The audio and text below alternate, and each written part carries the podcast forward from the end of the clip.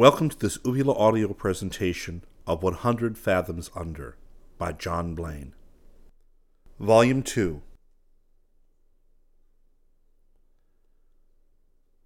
Chapter 3 The Man with the Broken Nose.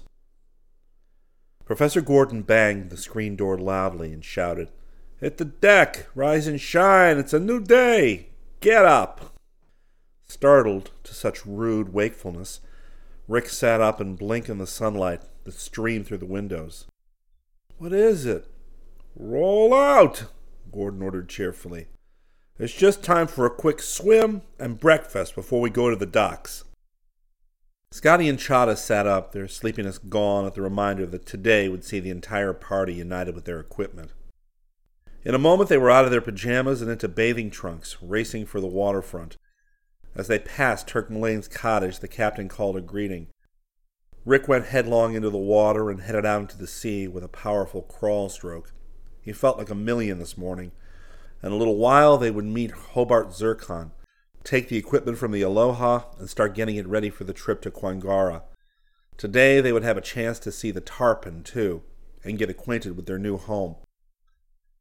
Refreshed and fully awake after their swim, the boys hurried to their cottage showered and dressed. Then they joined the scientists at breakfast. Turk Mullane had already eaten and was on his way to the trawler. Breakfast was hurried because the SS Aloha was due to dock early. Professor Gordon had already made arrangements with the port officials for immediate unloading and had ordered a trailer truck to transport the equipment. By the time Dr. Warren had picked them up in his station wagon and taken them to the dock, the great white bulk of the steamship was in sight, and tugs were warping her into the berth. The scientists and the boys watched as the gangway was lowered and passengers started coming off. A band had materialized and was giving out lustily with Aloha Oe. Flower women, almost hidden under fragrant flower leis, were everywhere. Rick watched for Professor Hobart Zircon and saw him coming down the gangway. The big scientist's voice rose well above the noise. Well, a most imposing reception committee. Greetings, my friends. Everything about Professor Zircon was big. From his voice to his massive frame, he radiated energy and good spirits as he shook hands all around, greeting Rick, Scotty, and Chada with the warmth of an old trail comrade. Then he got down to business. I assume everything is arranged. Can we unload at once if the port officials are agreeable? You've seen them? How about the truck? All arranged, Hartson Brant told him. Suppose you and I go aboard, Hobart. I'll stand by the winch operator while you take charge in the hold. Gordon will see that the load is distributed properly on the truck. Rick and Scotty can help him. Chada, take Professor Zircon's baggage checks, please, and see that his personal luggage is put aboard the truck. Is there something I can do? Dr. Warren asked. Yes, Paul. Would you take these duplicate manifests and check off the crates as they're loaded onto the truck? Hartson Brant handed Dr. Warren the lists. Did you see the truck outside? Gordon asked Rick. Yeah, then direct the driver, if you will. We'll want the trailer platform right under the forward deck and parallel with the edge of the dock. The platform trailer looked big enough to carry a house, but the Hawaiian driver swung it into place with effortless skill as Rick directed him. On the deck of the Aloha, the cargo hatch was already off, and the winch operator was standing by. Hartson Brant was at his side. Almost at once, the big wooden crates began to arrive, swinging down from the deck into the cargo nets. Rick, Scotty, and Professor Gordon pushed them into place on the forward end of the platform. There was a short breathing spell, and then four smaller boxes arrived. Rick saw by their markings that they contained personal equipment and stuff for camping. The cargo net arrived with three round objects wrapped in heavy burlap. Rick identified those as cables, one for the salvage arms of the submobile and the other for electric power. That's all, Dr. Warren announced, consulting his lists. Now for the submobile. Rick watched, his head tilted back until his neck creaked. Up on deck, the winch turned slowly, the creaking of the metal blocks showing an increased strain on it. Little by little, a silvery mound like the back of a small whale came into sight. The submobile was lifted clear of the deck and dangled in midair. The submobile was imposing. It had the shape of a small dirigible, ten feet long and six feet at its greatest diameter. Steel plates concealed and protected the fused quartz observation ports and the places where the sonar scope, the extension arms, the propellers, and the other equipment would be attached to the blunt nose. It was bolted into a steel framework cradle that gave it a solid resting place when it sat on deck or on the sea bottom. The winch operator swung the submobile over the side and began to lower it by inches, while Professor Gordon ran anxiously from one place to another, trying to see if it would land properly. Rick noted that a crowd had gathered, and he heard a buzz of speculation. Midget submarine, one man suggested. Nah, it's a new kind of buoy, Rick saw that the submobile was going to land just right. He marveled at the skill of the winch operator and moved back against a wall for a clearer view of the ship's deck. The submobile descended an inch at a time and settled into place with feather lightness. Rick started to wave at his father, but a commotion a few feet away distracted him. He turned to see what all the noise was about. A dock worker who held a big packing case was arguing with a Japanese standing in a doorway. Come out of there, the dock worker shouted.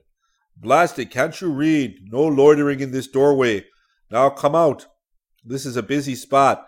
I got to get inside before I drop this thing. The Japanese started to move away. Then he saw Rick and hastily drew back. The angry dock worker put down the case he held and reached in with a brawny arm and pulled. The Japanese came out of the doorway like a cork out of a bottle. He cast a swift glance at Rick, then scuttled out through the gateway. Rick watched him, puzzled. He walked up to the dock worker. What was he doing? That guy, just standing in the way. He was blocking traffic. Funny he didn't want to move. Yeah, looks like he wanted to hide. Queer people, those Japanese. Never know what they're going to do. The dock worker picked up his case and carried it into the warehouse as Rick held the door for him. From what had that Japanese man been hiding? Or from whom? Rick had the uncomfortable feeling that he had been the one from whom the man had hid. He remembered how the fellow had ducked back into the doorway at the sight of him. Why should he act like that? There was nothing wrong with watching the submobile. Plenty of others were doing it. But he was sure of one thing. He wouldn't forget the man's face. At some point in the past, a sharp edge, maybe a samurai sword, had struck the man's nose on the bridge, breaking it and leaving a bluish scar.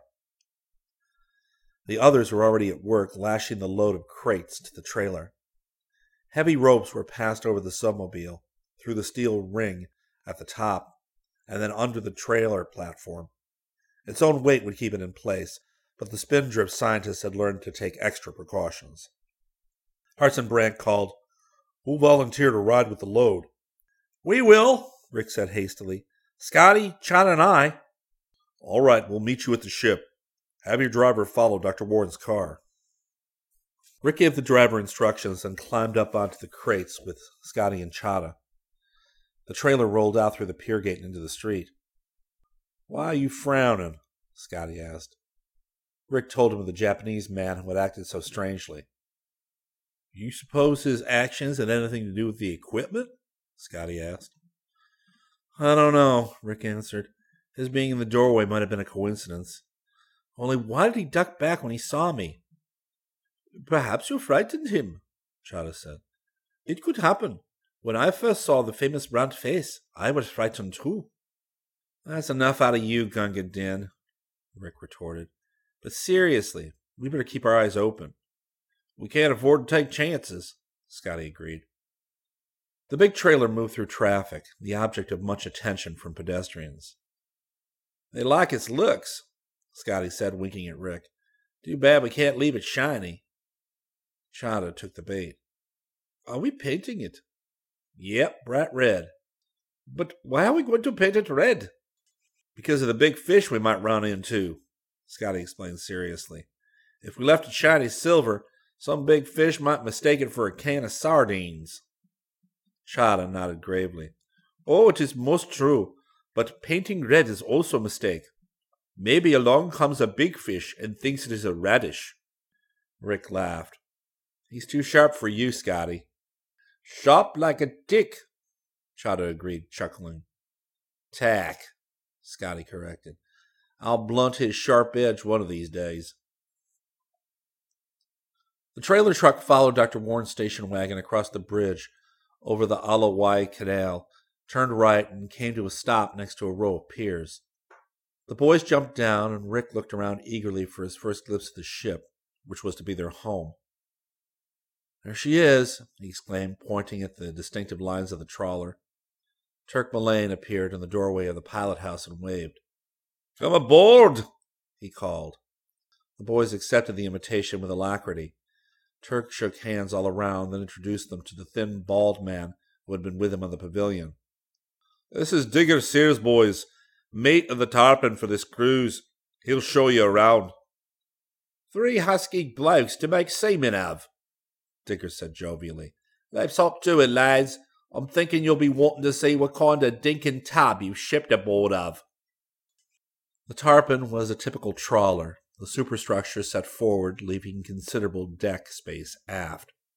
On that open space, where huge nets with tons of fish had once been dumped, the submobile was going to rest. The heavy booms that had been designed to take the weight of loaded nets would serve to handle the submobile, which was surprisingly light for its size due to special lightweight alloys used in its construction. Below decks, in what had once been fish holds, cabins had been constructed. In one space forward, a big army type refrigerator had been installed. Rick opened the door and went inside, shivering in the sudden low temperature. The refrigerator was jammed with food. Meat hung on hooks up by the freezing pipes, and down lower crates of fresh vegetables rested. There were crates of oranges, too, and an open barrel of apples near the door. Only a few feet from the cabins, Scotty said with satisfaction. Handy for a late night stack. Rick's retort was stilled by the sudden appearance of a smiling black face. This is O'Tira, Digger Sears said. Only a bush boy from down Hebrides way, but a dinking cook for all that. O'Tira, say a cheery word to the lads. O'Tira had bushy, frizzy hair that stood straight up like a starched mop, and a smile that seemed to light up the hold. Dis the master want kai kai? he inquired hopefully. That's beche-de-mer, Scotty explained. Pidgin English, most people call it. It's a real language instead of just bad English. He wants to know if we three want anything to eat. Digger Sears looked at Scotty, long faced, thoughtful. You been in the islands? he asked. Marines, Scotty said briefly. Aye. Fighting lot them Yank Marines. Most as good as the Aussie Ninth. Rick had heard of the famous Australian Ninth Division. Were you in the Ninth? he asked. I should think you would have been in the Navy. Not off, Digger exclaimed. I figured I'd end up on a limey ship for sure. Don't like limeys. I'm an Aussie. No limey navy for this bloke. Rick grinned more at Digger's accent than at his explanation. What is up there? Chada asked, pointing forward. Pot locker and a glory hole with odds and ends of junk, Digger said. Up on the deck, the boys were introduced to the three seamen. They looked and dressed alike in worn dungarees and soiled shirts. They were dark of skin and rather sullen. Scotty christened them Dewey, Huey, and Louie after Donald Duck's three nephews because, as he explained, they look alike and act alike, and they're sailors. Besides, Rick added, we could never remember those names. The three seamen, Gordon explained later, were part Hawaiian, part Portuguese, and part something else he hadn't figured out yet. Their names were Hawaiian and seemed to consist mostly of vowels and the letter K. The boys went back ashore to find the trailer already unloaded with the aid of the boatyard operator who had brought his ship crane into service. The crates were being stacked around the walls of a vacant boathouse directly behind the tarpon. What are we going to do with the submobile? Rick asked his father. Stand it next to the boathouse door. The weather can't hurt it, and we'll need the room in the boathouse for unpacking. Scotty asked, How about guards? I've arranged that with Mullane. The crew will stand watches until we sail. It won't be hard on them. They'll just look out at the stuff once in a while. Rick was satisfied. The boatyard was a pretty public place, and the equipment was within fifty feet of the trawler. It would be safe. The submobile was the last to be unloaded. The crane, designed to lift good sized boats completely out of the water, lifted the undersea craft with ease and placed it against the boathouse wall. After a quick lunch prepared by the smiling Otera, Hartson Brant consulted his watch. Still early. We could uncrate our personal equipment and stow it aboard. That would leave only the big stuff to uncrate tomorrow. Good idea, Gordon agreed. All hands turned to and dragged the smaller crates to the center of the boathouse floor. Rick and Scotty found tools and began ripping open the wooden crates while Gordon showed the others which cabins had been assigned to them. Chada returned and reported that the boys had been given the forward cabin right next to the refrigeration room. Rick is an aviator, the Hindu boy said, referring to the fact that Rick was a licensed pilot. He should get the high bed, maybe. You mean the upper bunk? No, we'll toss for it. Rick took a coin from his pocket while Scotty and Chada followed suit. Odd man out gets the upper bunk, Rick said. They flipped, and Scotty's coin came down tails while the other two showed heads. Okay, Scotty said. I'll do the high flying on this cruise. Now let's get our own stuff out of the crates and take it aboard. The boys had been allotted one locker box apiece for their clothing. Each found his own and removed it from the wooden shipping crate and carried it to the cabin on the trawler. Scotty sniffed. Now I know what Dr. Warren meant. This place smells like a fish market. Yeah, I noticed it, Rick agreed. It's not bad. The paint smell covers over most of it. Suddenly, Chada held up his hand for silence. What is that noise? Rick heard a scuffling from somewhere overhead and then a yell of pain. Instantly, he was on his way to the deck ladder, Scotty and Chada on his heels. It's forward, Scotty said. Pots and pans fell with a terrific crash. Rick sprinted for the galley and found the door and looked in. Otera, the cook, was on the floor in a litter of cooking utensils.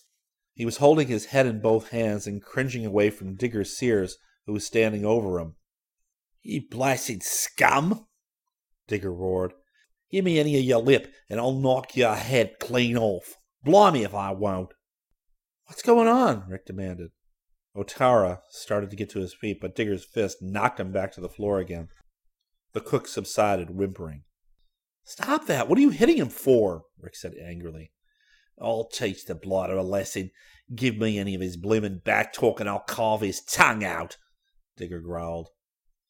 Hartson Brant demanded from the doorway, What's happening here? Digger's face changed at the sight of the scientist. The filthy bloke never washes his pots.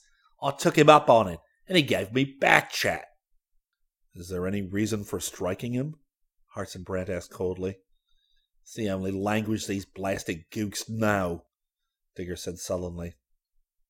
From now on, you'll keep your hands off him and off everyone else on this ship, Hartson Brant snapped.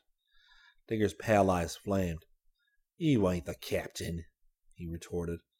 I'm the leader of the expedition, and I'm responsible for everyone aboard. You'll take orders from me, Sears, as well as from Captain Mullane. And if you don't like that idea, pack your duffel and get out now. We can find another mate. For a moment, Digger's eyes locked with the scientist's. Then he looked away. Oi, oi, he said, and pushed out of the galley. Hartson Brant looked at the boys. Where's Captain Mullane? I think he went ashore, sir, Scotty said. He was telling Professor Gordon something about checking up on the delivery of diesel oil. All right, I'll have a talk with him when he gets back. Hartson Brant turned abruptly and went aft. Rick helped Otera to his feet. The native cook managed a feeble grin, rubbing a prominent bruise on his forehead. It won't happen again, Rick told him kindly. You don't have to be afraid of the mate any more. Otera brightened. He looked at Scotty and Chada, and a smile flashed. and he bobbed his head gratefully. This very young master, he get plenty good kai my word. The boys left him alone to straighten up his galley and walk toward the stern of the ship. Well, he's going to be our friend, Scotty said. He said he'd see that we were well fed. What's that my word stuff? Rick asked. Well, it's his way of being emphatic, sort of like a verbal exclamation point, Scotty explained. The scientists had stowed their personal stuff and were uncrating the cases of camping equipment. There were two pyramid tents, complete with metal tent stakes, cots, pads, mosquito netting, and a small electric lighting system. The scientists hoped to find a suitable place for a base camp, since there would not be enough room on the ship for cleaning and examining large bits of the temple they hoped to find. In a short time, the camping equipment was stowed in a spare gear room aboard the ship, and Hartson Brant announced it was time to return to the hotel for dinner. Mullane hasn't returned, Brant said. However, tomorrow will be soon enough to talk with him. I don't intend to stand for any brutality on this expedition. Zircon, Gordon, and the boys nodded silent agreement. Rick debated telling his father about the Japanese man he had seen at the dock, and decided not to. Hartson Brant was upset over the incident aboard the ship. There was no point in giving him something else to worry about, unless that Japanese man's action proved to have some bearing on the expedition. Chapter 4 Caught by Infrared Rick was feeling restless and he couldn't account for it. Everything was going smoothly. The equipment was well guarded. Nothing remained to be done but the uncrating and stowing of the heavy submobile equipment and electronic equipment. They would sail on Saturday. Perhaps his uneasiness grew out of the fact that everything was progressing too well. There had never before been a spindrift experiment or expedition without something unforeseen cropping up. The very nature of scientific projects seemed to invite the unexpected. The incident of the dock stuck in his mind, too. He had tried to think up reasons for the Japanese man's strange actions, but none came to mind. That in itself was disturbing, because he had learned that there was a reason behind every event, and he was afraid that the man's reason for hiding was somehow connected to the expedition. Scotty came up to where Rick sat on the cottage steps. Let's take a walk, Scotty invited. It's a nice night. All right. Where's Chada? He's in with the professors. They're talking archaeology, way over my head. They walked down the path toward the waterfront, noticing that most of the cottages were dark. I guess people don't stay home nights, Scotty said. It's too early for anybody to be in bed. Rick looked toward Turk Mullane's cottage. Yeah, the skipper's out too. Decided whether you like him or not? I'm still reserving judgment. Ask me again in a week. The hotel waterfront was dark, the pavilion a black bulk against the faintly phosphorescent water. But out on the reef there were flickering lights. Rick watched them for a moment. I wonder what those are. They're torches, Scotty explained. Hawaiian fishing by torchlight. They'll be moving in toward the shore in a while and you can see them. What are they catching? Search me. Squid, manta ray, small fish of some kind. It was a colorful sight, and now and then out beyond the reef, Rick saw the lights of a vessel. We ought to have a picture of it, he said idly. Scotty took him up on that. Why not? We have a camera. We could get some good shots with infrared. Wow, you're the eager beaver. You could get the camera.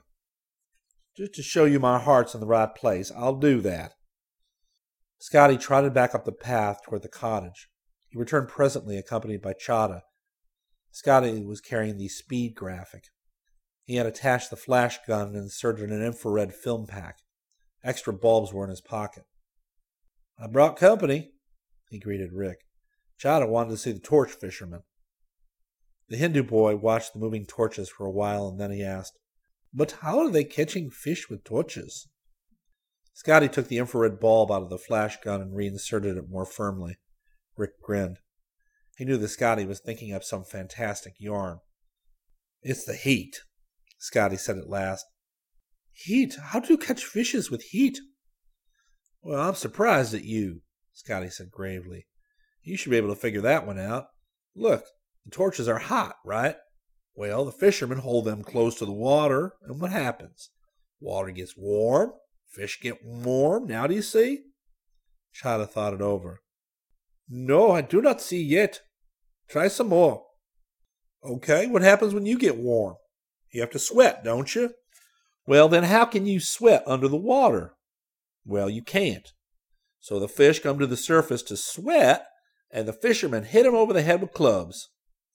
That is a very good system, Chada said soberly. But more better if they use onions, I think, like in India. Rick waited, smiling in the darkness. Chada had fallen for Scotty's tall tale and had put out bait of his own. Scotty knew the bit about onions was bait, too, but he couldn't suppress his lively curiosity for very long. And sure enough, after a long silence, Scotty asked, How do they use onions? For bait? Sort of bait, Chada agreed. They put peeled onions on strings and lower them into the water. Makes the poor fish's eyes water. Poor fish come to the top to cry and bop, get hit on the head with a club also. Do you see? Right, I see, Scotty said with a chuckle. Rick noticed the torches were coming closer. Think we could get a shot now? he asked. Well, we could try, Scotty said. Here, you're the camera expert. Rick took the speed graphic and shot a picture of the nearest torch. With luck, the developed film would show the fishermen as well. Infrared could see things that the eye couldn't. It was late when the fishermen finally moved out of sight, and Rick rose and stretched. He set the camera for one more picture, intending to take a shot of the open sea, thinking that he might get an interesting view of the surf on the reef. Then he decided against wasting film. You guys want to turn in? he asked his friends. We'll have a lot to do tomorrow. It's all right with me, Scotty agreed. Me also, Chada said. They walked up the path through almost total darkness. Then, as they neared their cottage, Scotty suddenly stopped. Someone's in the shrubbery to our left, he whispered in Rick's ear. Rick tensed, listening, but his ears weren't jungle trained as Scotty's were. Chada quietly had moved close to the shrubs. Suddenly he jumped into them, giving a wild yell. There was an instant response. A man hurtled out into the path and fell, but was up on his feet and running before Rick or Scotty could grab him. Instinctively, Rick brought his camera up and clicked the flash button just as he saw the blur of a white face. After him! Scotty called. Chada was already sprinting up the path after the intruder. Rick ran to the cottage steps, put the camera down, and joined in the chase. He had no doubts about chasing the man, whoever he was. If he turned out to be a guest, he would have some explanation. If he wasn't a guest, then there must have been some illegal reason for hiding in the shrubbery. The fleeing intruder crashed through a hedge and ducked between two cottages and ran down another path. Rick and Scotty hit the hedge at the same time and somehow got in each other's way and crashed to the soft turf. Here! Chada called. He had cut around another cottage and was still after the intruder. Rick and Scotty got to their feet and raced after him. Rick saw that they were running back toward the waterfront. Then he heard Chada's voice again to the right. The man had to be running along the seawall. The chase ended abruptly at a high board fence. Chada was running along the fence looking for some sign of the quarry. In a moment he called, I think he went over. Well, up you go then, Scotty said. He held out his cupped hands. Rick put his foot in them and jumped, coming to rest on the top of the fence. He looked down into what was evidently a big lumber yard with piles of drying wood. There were a dozen exits the intruder might have taken. They would never catch him now. I'm coming back down, he called, and dropped lightly to the ground beside Scotty and Chada. He explained what he had seen. I wonder what he was up to, Scotty mused. Something queer, otherwise he wouldn't have run. I was thinking maybe I'd jump into the bush and scare him out, and then you catch him, Chada explained. He moved too fast, Rick said ruefully. He caught us flat footed. Well, did you get a picture? I saw the bulb go off, Scotty asked. It ought to be a good one, Rick told him, starting back to the cottage. I shot it just as he looked back. Let's go develop it and see. The developing stuff is on the tarpon, Scotty reminded him. Sure, but it's not very late. Rick put the camera away, first tucking the exposed film pack into his pocket. Then they hiked to the boatyard, finding it ablaze with lights. Otera was sitting on the afterdeck smoking a stub of a pipe. We have something we want to do, Rick told him. Where are the others? Otera shook his head. No savey. Me one fellow watch boy. Good fellow, too much. He grinned widely. He doesn't know where the others are. He's on watch. Scotty translated. You know where the developing kit is? Yeah, I put it away myself, Rick said. He led the way below decks and took the compact developing kit from the storage room. There was running water in the bathroom and room to lay out the trays. Rick filled them from the bottles of prepared fluid and then switched out the light and went to work. Okay, let's have the light back on, he said presently. He took the film out of the water bath and waved it back and forth, shaking off the excess liquid. Then he held it to the light. He had caught the running figure from the waist up, and the face, looking back over the shoulder, was plain. A queer sensation traveled down his spine. Clearly visible, even in the negative film, was a sharp break in the bridge of the man's nose, and the eyes had a slant look under stiff black hair. That's the Japanese man, Rick exclaimed. The same one I saw at the pier this afternoon. Chapter 5 The Warning to the amazement of Hartson Brant when he came out of his cottage at seven in the morning, the three younger members of the expedition were already up. Led by Rick, they were sniffing around in the shrubbery like three eager beagles. The scientist walked over to where the boys hunted. Are you looking for edible roots or fruits? he asked dryly. I can't imagine anything but food that would get you up this early in the morning without prompting. Rick looked up from his examination of the soft turf. Oh, hi, Dad. We're looking for. Gosh, I don't know what we're looking for. A, a clue, I guess. The scientist had been asleep when the boys returned from the trawler, and Rick had decided not to disturb them. Now he told his father the whole story, beginning with his first sight of the Japanese with the broken nose on the dock, and he concluded, He was hiding in the shrubbery next to Turk Mullane's cottage. Hartson Brant studied the film negative thoughtfully and then handed it to Hobart Zircon, who had just come out of his cottage. He outlined Rick's story briefly. What do you think, Hobart? The big scientist examined the negative. I don't know what to think. You don't believe it's just a coincidence, do you, Rick? It could be, Rick admitted, but you've often said yourself that you don't believe in that kind of coincidence. Maybe Turk Mullane knows something about the Jap, Scotty suggested. He was hiding near Turk's cottage. I'm blessed if I can think of any reason why this Japanese fellow should be interested in us, Hartson Brant said. Suppose we have breakfast. We can ask Captain Mullane for his opinion later. Professor Gordon joined them as they walked toward the dining room, and Rick had to tell the story again. Gordon, like the others, had nothing to suggest. It wasn't until they reached the trawler that they had a chance to talk to Turk. The broad shouldered captain listened to Rick's story, then took the film and looked at it. Never seen the man before, he said finally. I'm sure I don't know what he was doing near my cottage. Couldn't have been your cottages that interested him. They're close together. Rick shrugged. Anything was possible, since they had no evidence either way. He watched Turk examine the negative again before handing it back, and somehow he got the impression that the captain wasn't being entirely frank.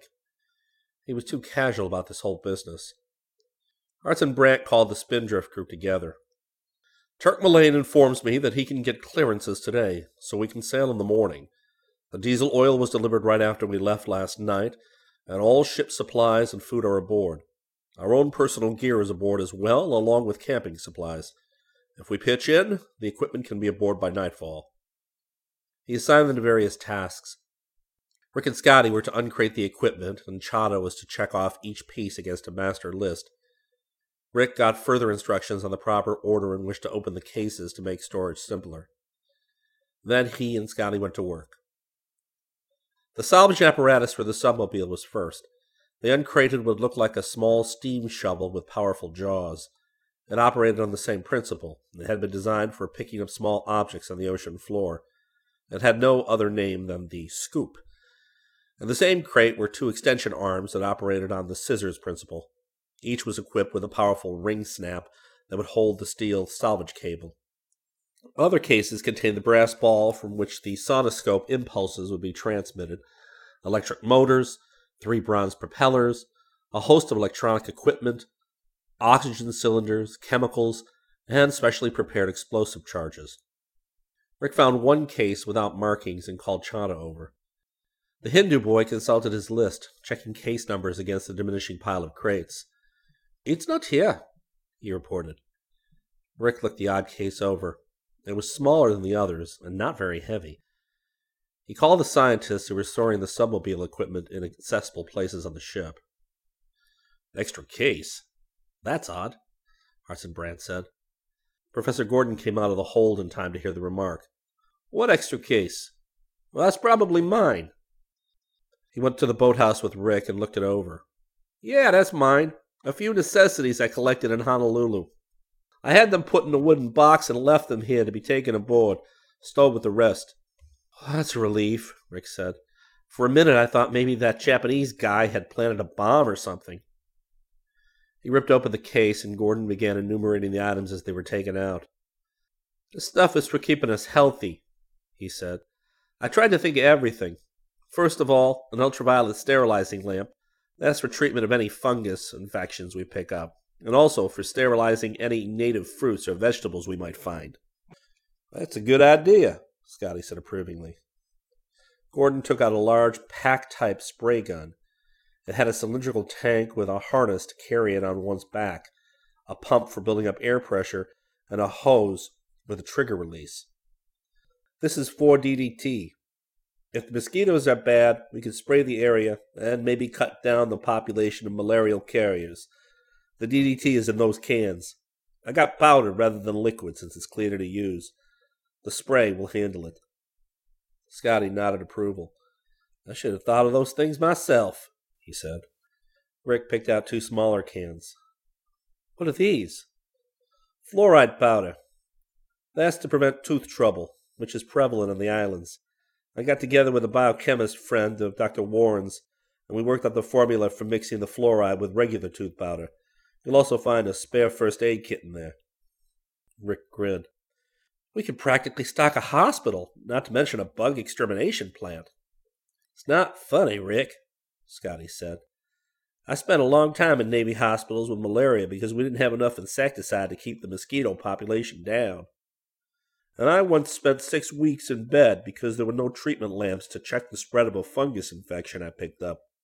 I also might say that now I have four less teeth. Rick apologized and helped carry the equipment aboard, stowing it with the camping gear. Professor Zircon brought Scotty's rifle, which had been packed with some of the electronic equipment. You'll want this in your cabin, he boomed. Might get a shot at a cannibal or two, huh? Could be, Scotty grinned. He took the rifle, which was protected by a plastic cover, down to the cabin. Rick followed, intending to start unpacking his locker box. Chada had the same idea. His locker box was open, and the Hindu boy was crawling behind it, reaching under the bunk. Did you lose something? Rick asked. A piece of paper. It blew from the bunk. There were no portholes in the below decks cabins, but a ventilator blew in a constant stream of fresh air. I've got it. He stood up holding a scrap of brown paper. I was unpacking, and I saw this blew by. He frowned suddenly, his eyes on the paper. What is this? Rick took it and turned it over, examining it. It was an irregular scrap of ordinary wrapping paper, and on one side were two words, crudely printed in pencil Walk out Asamo. Rick handed the scrap of paper to Scotty. Look at this. Doesn't make any sense, Scotty said after looking it over. Asamo. Rick thought carefully. Doesn't that sound Japanese? Maybe, Chada agreed. But what is walk out? Watch out, maybe, Scotty said. Spelled wrong? Rick agreed. I think you're right. It could be. It should be watch out Asamo, but what is it? A warning? He remembered the Japanese with the broken nose. Could his name have been Asamo? Could be, responded Scotty. But what if this is only a scrap torn from something else? Let's not go off half cocked. Well, that made sense to Rick. We're still up in the air with that business at the hotel last night. This is probably just a scrap of paper that happened to have a couple of words on it. Maybe, Chada said doubtfully. I wouldn't mention it to the others, Scotty said. But just in case something is up, let's be extra watchful. And I think it might be a good idea if we search the ship before sailing. What do you say? I'd thought of that already, Rick agreed. We could do it without anybody noticing, just sort of prowl around until we covered everything. Digger Sears called from outside the cabin door. Hey, blokes in there. All hands needed on deck. We're bringing the submobile aboard. The boys hurried out and found the mate in the passageway. It's upside, Digger growled. You need it on the lines. On the shore, the ship crane had been moved into position, and its cable hooked through the lift ring of the submobile. A circle of steel like an enormous donut, firmly welded to the top of the undersea cradle. Heavy ropes had been attached to the cradle to aid in hauling it into position. Professor Gordon had consulted with Turk Mullane on the proper position, and chalk marks had been sketched on the open afterdeck. At a signal, the crane operator lifted the submobile into the air and moved it to the ship. The Spindrift party and the crew took the trailing ropes and, directed by Hartson Brant, swung the submobile into line with the chalk marks. At a signal, the operator dropped the unwieldy thing to the deck, only an inch or two out of position. It was slid onto the marks by main strength and bolted down with heavy screws an inch in diameter. Rick looked at it with satisfaction. Nothing would budge the submobile now unless the whole ship broke up. By supper time, everything was in place aboard. The boathouse was cleaned up and everything was shipshape. Turk Mullane returned from Honolulu with a clean bill of health and clearance papers for the ship. We're set now. Name your hour for leaving, Turk stated. Ten o'clock, Hartson Brant told him. That'll give us ample time for a good breakfast. Now, Captain, about guards. Will you arrange for two men to stand by tonight? Turk looked at him keenly. Are you afraid of trouble? Not necessarily, Hartson Brant returned. But we've learned not to take chances. Rick thought that Turk seemed amused. However, the captain agreed readily enough. Tell you what, I'll check out of the hotel tonight and move aboard. Digger and I will take turns standing watch alongside the regular crew. That would be very good of you, Zircon boomed. If you still think there's something to watch out for, Turk continued, we'll have a look at the ship in the morning just before we sail. Then your minds can be at rest. It's a good idea, Professor Gordon agreed. I doubt that these precautions are necessary, but why take chances? It's just as easy to be on guard. Turk Mullane turned to Rick. Get a good night's sleep, he said jovially. It's high seas for us tomorrow. As they walked to the hotel, Scotty grinned at Rick. Regular pals, you and Turk. I don't like it, Rick said shortly. There was something false about the captain's heartiness, but maybe that was just his way. What do you think about him suggesting we search the ship? Funny he should have said that. Maybe Digger heard us talking, Chada suggested. He told Turk, and Turk thought maybe he'd better suggest such to show he is on the level. You know, our Oriental wizard might have something there, Scotty agreed. Anyway, Rick, we don't care who orders a search as long as it's done, right? Yeah, that's right. But I'll be happier when we're underway. After dinner, the entire Spindrift party gathered in the pavilion. Dr. Warren had arrived in time to join them, and at the request of Hartson Brant was discussing their destination. I wish I was one of the people who could go with you, he said. I envy you the chance of seeing what Alta Yuan is like. However, we are tied up at present in a half dozen research projects. I'm going to feel rather responsible acting as an expedition archaeologist, Professor Gordon said. After all, it's just a hobby with me. Oh, you're much too modest. Dr. Warren smiled. Yes, Gordon hides his light under a bushel, Hartson Brant said. Archaeology has been a hobby of his since college. He used to spend his vacations in odd places doing excavations and exploring. And during the war, he managed to find time from his Navy duties to look around the islands quite a bit. Yes, quite a bit, Dr. Warren agreed. I think he'll find, however, that Quangara will be his most interesting task to date. You doubtless know the history of Alta Yuan. Well, me know that, but perhaps I can sum it up for you. Please do, Zircon requested. I was so involved in electronics problems I neglected the other side of the project. Well, briefly, we first came across a reference to the Quangara temple on a plaque in the ruins of the Khmer civilization at Angkor, in French Cambodia. The plaque told of heavy storms that blew an explorer's ship off its course and carried it far to the east. The explorer discovered a land peopled by a race of white warriors. The warriors were not very hospitable, according to the tale. The explorer and his friends narrowly escaped becoming Sunday dinner. The name of the island they found was Alta Yuan, a name that was said to come from the great temple where these white warriors worshipped. There was no further mention of Alta Yuan for a number of years. Then of our expeditions to the Marianas stopped by Quangara and found two interesting stones on a small peninsula. One was perfectly plain, no inscription on it. The other had been inscribed. The plain one was left, but the other was brought back. It was not until a few months later that we discovered by laborious translation that it mentioned Alta Yuan. We also discovered that these large stones were the outposts of a temple. The obvious conclusion was that we had found the fabled temple of Alta Yuan, and the main portion must be under the sea. If our calculations are correct, it is about 300 yards from the peninsula. What made Alta Yuan sink under the sea? Rick asked. We can only guess, Professor Gordon said. Quangara is right at the edge of what's known as a fault plane. There's a great deal of volcanic action in the area, many earthquakes. Some such action doubtless dropped the major part of the island into the ocean and left only the highest spots. Quangara is a single mountain peak, and nearby is Little Quangara, which is only a huge rock thrusting out of the ocean. In between the two is a valley. Alta Yuan is somewhere in that valley. Hobart Zircon asked, Are the present inhabitants of Quangara Polynesian? Largely, Dr. Warren replied, but they have a good deal of Mongoloid blood. Strange people. Since Quangara is very isolated, they've had little contact with civilization. They still cling to the old beliefs. Not headhunting, I hope, Scotty said. How come the war didn't bother them? A great many islands had no contact with the war, Gordon answered.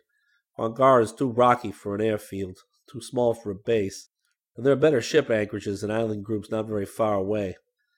Perhaps patrols landed, looked the place over, but there was no reason for staying there.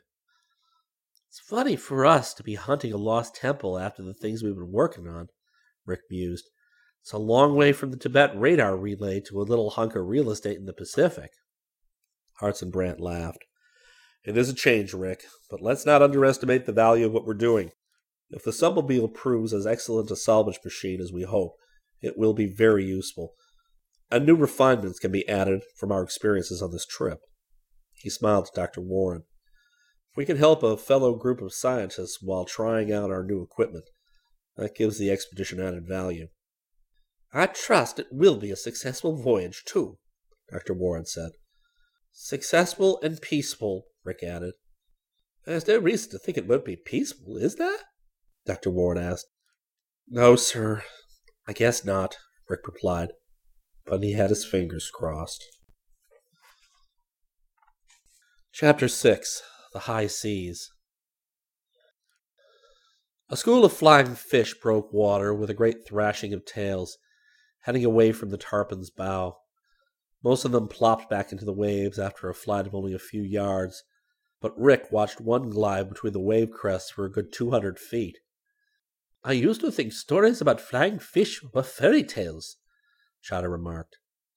They're real enough, Scotty said and watching them is about the only excitement you're going to find this far out to sea. This fella, him belong pigeon, Rick added, grinning. He was fast learning Otera's queer lingo, and that was what the native cook called flying fish. The three boys leaned on the rail, letting the hot sun darken their skins. After twelve days at sea, dressed only in shorts and moccasins, Rick and Scotty were as brown as chada. Four more days to Quangara, Rick mused. I'm anxious to get there. This life on the ocean waves gets pretty dull. He had checked the chart after the noon position shots were figured. They were roughly halfway between Guam and the northern Palau Islands. Otera came out of the galley and tossed a bucket of slops over the side. Rick hailed him. Otera! What fella belong us Kai Kai tonight? The native cook grinned widely. Got 'em pigeon Kai fashion belong white man. Translated from the bêche de mer, that meant fried chicken. Rick had learned that pigeon meant anything with wings, from fish to airplanes. The boys were continually amused by Otera's language, and since they were friendly, he had become fond of them. At the moment Turk Mullane came out of the pilot house and Rick saw the instant change in Otera, the native cook's smile vanished and he turned and almost ran back to the galley. Turk's hard voice stopped him. Otera! Yes, master, the cook replied timidly. Roast this fella, lop lop belong you, Turk ordered. As he passed the boys, he muttered, Filthy native swine. Wouldn't change clothes until they rotted off unless you told them to. Rick was thoughtful as he leaned on the rail again. Turk had ordered Otera to change his apron, which was slightly soiled. But not soiled enough to call forth such a comment. Here's a lad with a nice friendly disposition, he muttered. Scotty grunted. Remember I told you to ask me in a week whether I liked Turk or not? Okay, ask me now. Do you like him? No. Me also, Chada nodded. And Rick agreed with him. In the days since the Tarpon had sailed from Honolulu, Turk's affability had entirely vanished. He no longer made a pretense of friendship. It was as though his good manners had been put on like a coat and removed once they were at sea. But even though the captain was curt and irritable, no one could find fault with his seamanship. The trawler ran like a well oiled machine. Nor was there any evidence of disloyalty. The search of the ship before leaving had proved negative. Everything was in order, and Turk had cooperated fully, almost eagerly, in aiding the scientists in setting up the diving equipment. Even though Professor Gordon had inspected the winches and their engines before leaving, Turk had insisted on personally tearing them down, cleaning them, inspecting each part, and putting them together again in tip top working shape. Can't be too careful, he said shortly. Lives will depend on those winches. Digger Sears and the crew seemed to take their cue from Turk. They were all sullen and spoke only when spoken to. As a result, the Tarpon, while a well operated ship, could scarcely be called a jolly one. Rick told himself it didn't matter as long as all went smoothly. With the passing of time, he had come to believe that the incidents concerning the Japanese with the broken nose must have been unimportant coincidence. Professor Gordon called to him. Rick, you want to do a job for me? Yes, sir. What is it? That fluoride powder hasn't been mixed yet. If you want to tackle that now, I'll give you the proportions. Scotty and Chada can help you collect the tooth powder.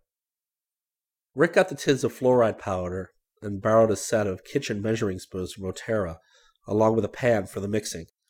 Scotty and Chada started collecting the individual cans of tooth powder from the cabins. Scotty brought back a handful of powder cans, and Rick sat down on the hatch cover next to the winches and started mixing according to the formula Gordon had given him. On the open deck aft, Hartson Brant and Hobart Zircon were at work on the submobile, completing the installations. The steel protection plates had been removed, showing the fused quartz observation windows, one on the starboard side and the other on the nose, slightly to port. The scoop had been installed on one side of the blunt nose, and the scientists were just putting the extension arms in place on the other side under the front observation window. Between the two salvage implements was the shining brass ball of the sonoscope. A searchlight was set into the nose under the sonoscope, its lens flush with the surface. One of the bronze propellers had been installed on the stern of the submobile, while the others projected from the sides two thirds of the way forward. All of the exterior apparatus was operated by electric motors set within the hull. Levers controlled the propellers, while the scoop and salvage arms were operated from within by pistol grips, with motor control buttons in place of triggers. Gordon had gone below deck to start the big diesel generator. In a moment, Hartson Brant climbed in through the open door of the submobile and tested the arms. Rick stopped his mixing to watch. The extension arms moved forward together, then individually. Then Mr. Brant moved them vertically, one at a time.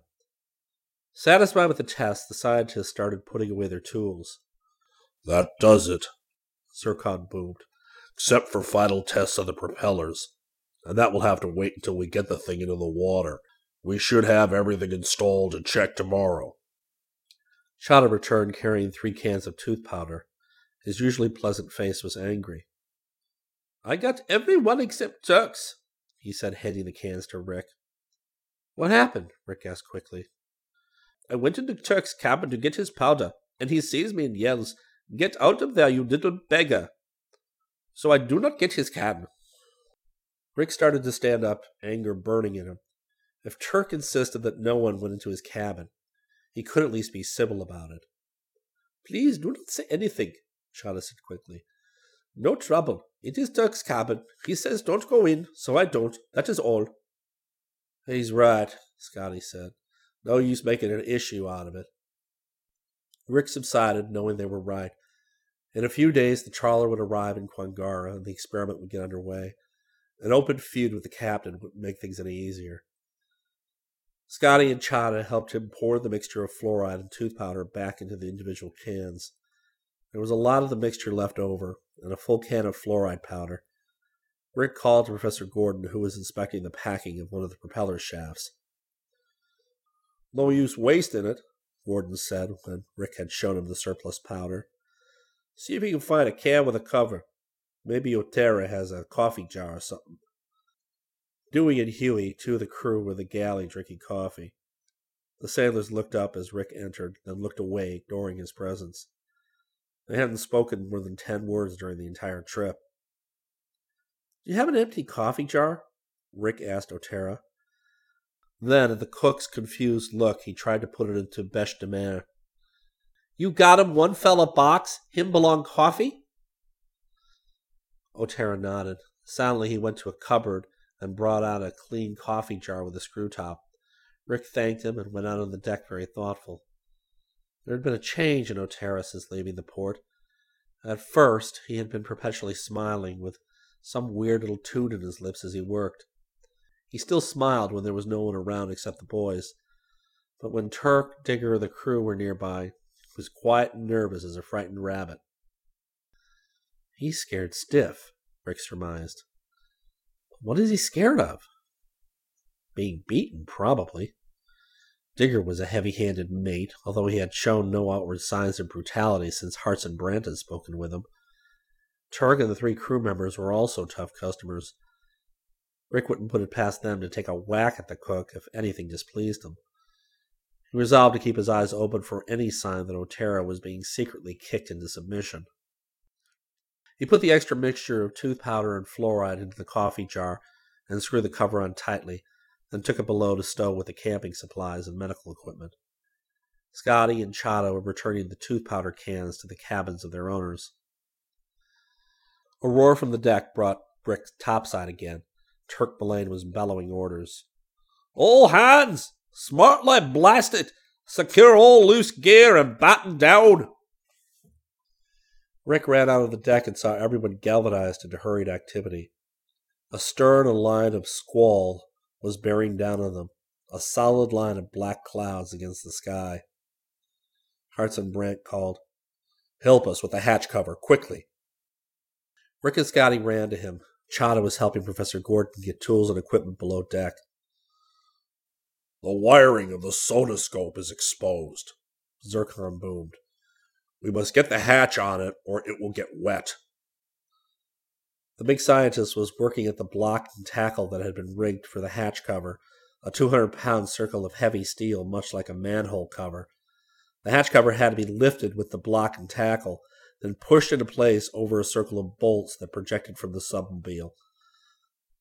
Rick helped Zircon untangle the block and tackle while Rick jumped and caught the dangling hook.